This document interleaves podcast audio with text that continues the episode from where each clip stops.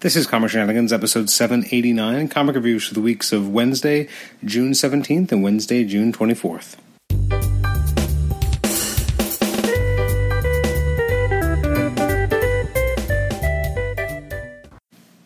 Welcome to the Comic Shenanigans podcast. I'm your host, Adam Chapman. This is episode 789. It's our comic reviews episode for releases from the week of weeks, I should say, of Wednesday, June June 17th and Wednesday, June 24th. Uh, the uh, the podcast has been a little slow lately. I've just been slow getting episodes up. So uh, if you're listening to this, I do appreciate you downloading it, even though the content that we're talking about is a little bit outdated now. Um, so first, I'll kind of quickly run over some of the books that came out on the 17th and the 24th. I only had a chance to read like I think a handful, maybe seven books overall. It's gonna be a really kind of rapid fire episode, as I've uh, done for recent reviews episodes. I'm not really giving rating numbers anymore. I'm just kind of giving an overall, you know, feeling on if the book is good or not, and whether or not I liked it, and what was you know what was cool about it. Um, and then looking forward. Um, we're getting close to episode 800, and I am giving serious thought to potentially winding down the show. Um, I'm not sure. I, I, really enjoy the interviews, uh, but sometimes you know it's a lot of work to put these things together and still get a, you know episodes out. And um, I recently adopted a little girl, and there's a lot of extra work there, as well as you know I already have a very rambunctious six year old uh, son, so uh, I'm, I'm I'm not sure what to do about the show. But uh, we're getting close to episode 800, and um, it's very exciting. Uh, part of me is like, you know, I'm so used to doing the podcast, it'd be weird not to be doing it anymore. Um, so yeah, it's really one of those things. I'm not sure what to do. Part of me wants to keep going, and if I keep going, I have to go on to 900. And if I get to 900, you have to go to 1,000. So it's a, it's a, it's not an easy decision. I still enjoy it. I still enjoy doing the interviews, but you know, life gets in the way, and life does take over, and life is, you know, at the at the end of the day, more important. Anyways, that is a lot of heavy heavy thoughts there. Um, so on June 17th, some of the releases included 2020 Ironheart number 2, Dark Nights Death Metal. Uh, I don't know why, I just, I don't want to read it. I don't care. Like, I just, I really didn't like the first one, so reading the sequel doesn't seem like it's going to be any more enjoyable to me. I got Hawkman, Metal Man, Nightwing Annual, Strange Adventures. Excited to read that. I haven't had a chance yet. Uh, Superman, Man of Tomorrow, Superman, The Flash Annual, uh, The Green Lantern Season 2, number 4 of 12, The Question, The Deaths of Vic Sage, Valkyrie Jane Foster, Wonder Woman Agent of Peace, Wonder Woman Dead Earth, and Wonder Woman 757.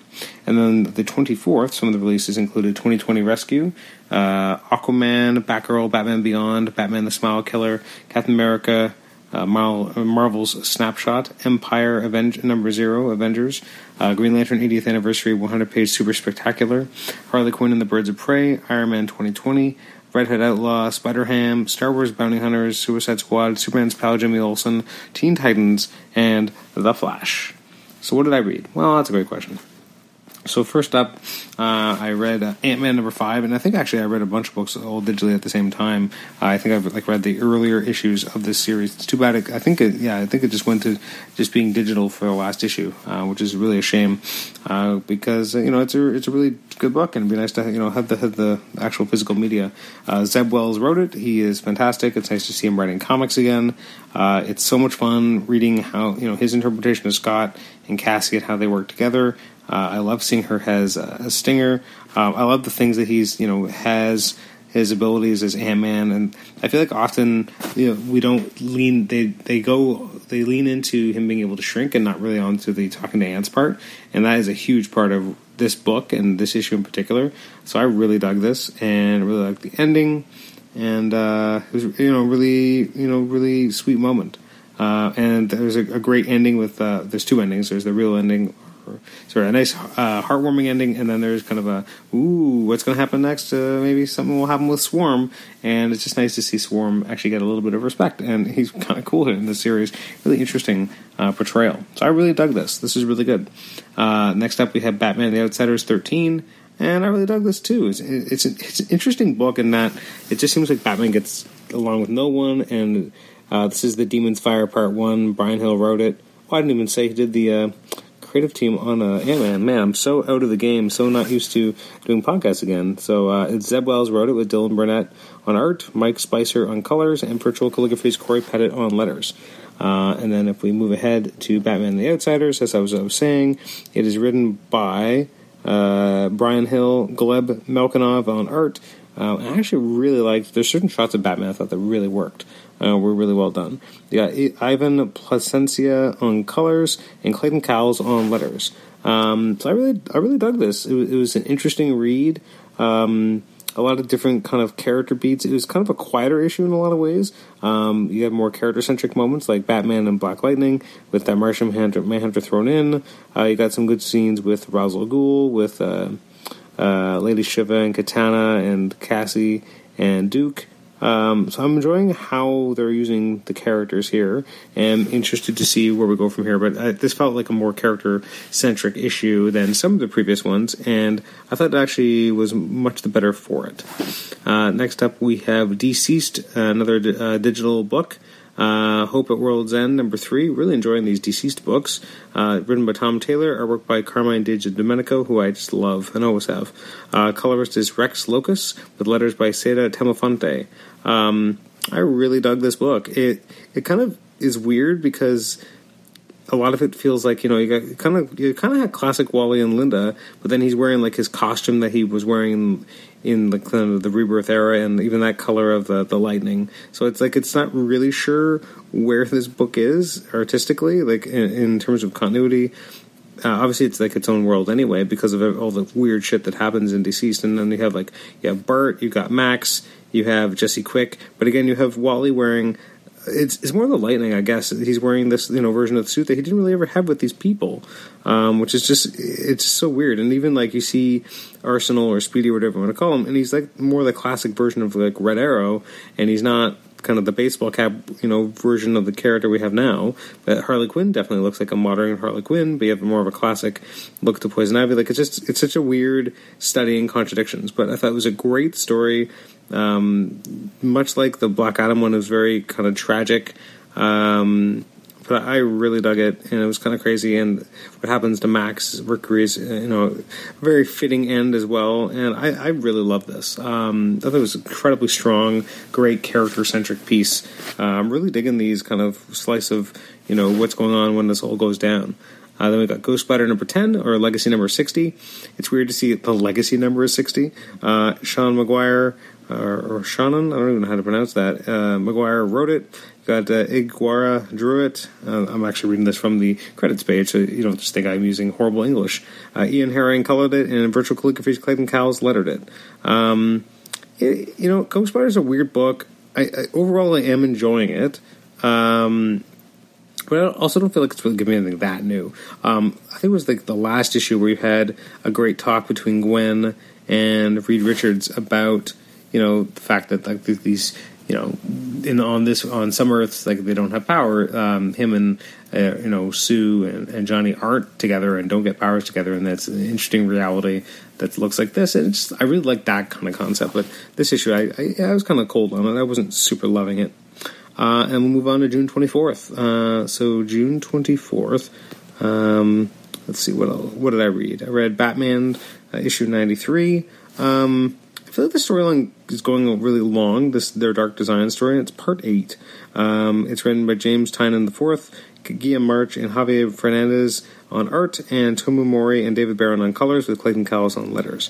Um, and the art really oscillates because there's times when the artwork by March is just like the anatomy just looks weird, and you know some of the character designs are just kind of off and there's other times where it's really strong. But like this punchline character, I, I really don't care for her. There's nothing here that makes is compelling to me. Um, definitely, it's an interesting story all about you know the designer, but it's not interesting enough for as much of the much time as the storyline has taken. Um, and at the very end, Joker, you know, is super rich now. Uh, I don't know. I, I, it just kind of didn't really work for me overall. I wanted it to, but I just I wasn't that interested. Um, next up is quite a great character centric uh, exploration. We have a new issue of Immortal Hulk, um, which is kind of takes a moment to kind of pause and kind of look back at the big climactic thing that happened at the end of last issue. And you have Al Ewing writing the apotheosis of Samuel Stearns with Butch Guice and guest pencils, uh, previous guest of the show with Tom Palmer and guest inks. That's exciting. Uh, with Paul Mounts on colors, and it's interesting. Like you know, I, I, guess I've talked to Al before, I've talked to Butch before, I've talked to Paul Mounts before. It's getting to the point where for some of these books, I've talked to the majority of the creative team at, at some point. Um, uh, obviously, uh, Butch is just doing the one issue, but I really liked his interpretation. I love the colors in this book.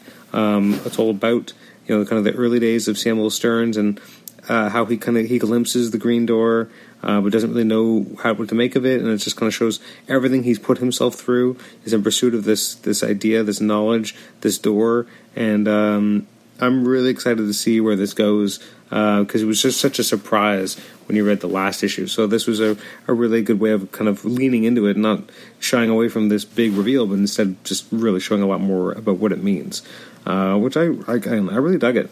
Uh, next up is Cold War Conclusion. Uh, sorry, it's Justice League 47. It's called Cold War Conclusion to Forgive Divine. This is by Robert Venditti with Eddy Barrows on pencils. I really like these pencils. You got Eber Ferreira on inks and Romulo Fajardo on Junior, sorry, on colors, and Tom Napoleon Napolitano on letters. Oof and then Gary Frank and Brad Anderson on the cover. That's special. Uh, love Gary Frank. Uh, this was actually I really enjoyed this issue. The artwork by Barrows was just incredible. There was uh, some great action, um, you know, great moments of tension. I really liked. Uh, I thought it was really, really well written. Um, this was a damn good book. Um, I really dug it, and it's kind of a fun adventure all about the Spectre kind of moving on to the next the next level in terms of forgiveness, etc. Uh, I really liked it. Um, I have not enjoyed much of Justice League for years now. I just was so not a fan of what Snyder did, and I feel like it took forever to get to the point. And by the time it got there, I was so bored and so done. And yet, this was just such a nice breath of fresh air. It was a relatively short storyline, uh, you know, straight to the point and very enjoyable. So I really liked it. And that is it. Um, next episode, uh, next reviews episode anyway, was 791. I'll be talking about, one, well, hopefully at least one of the following like five books, because not a lot actually came out.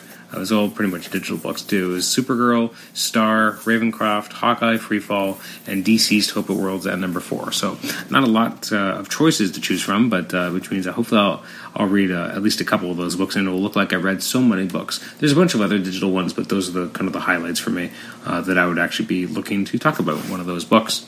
Anyways, thanks for listening to the Comic Shenanigans podcast. You can email me at comicshenanigans at gmail.com. You can rate the show on iTunes, subscribe to us on iTunes, and also listen to us on Stitcher. Thanks again for listening, and we will catch you next time. Bye bye.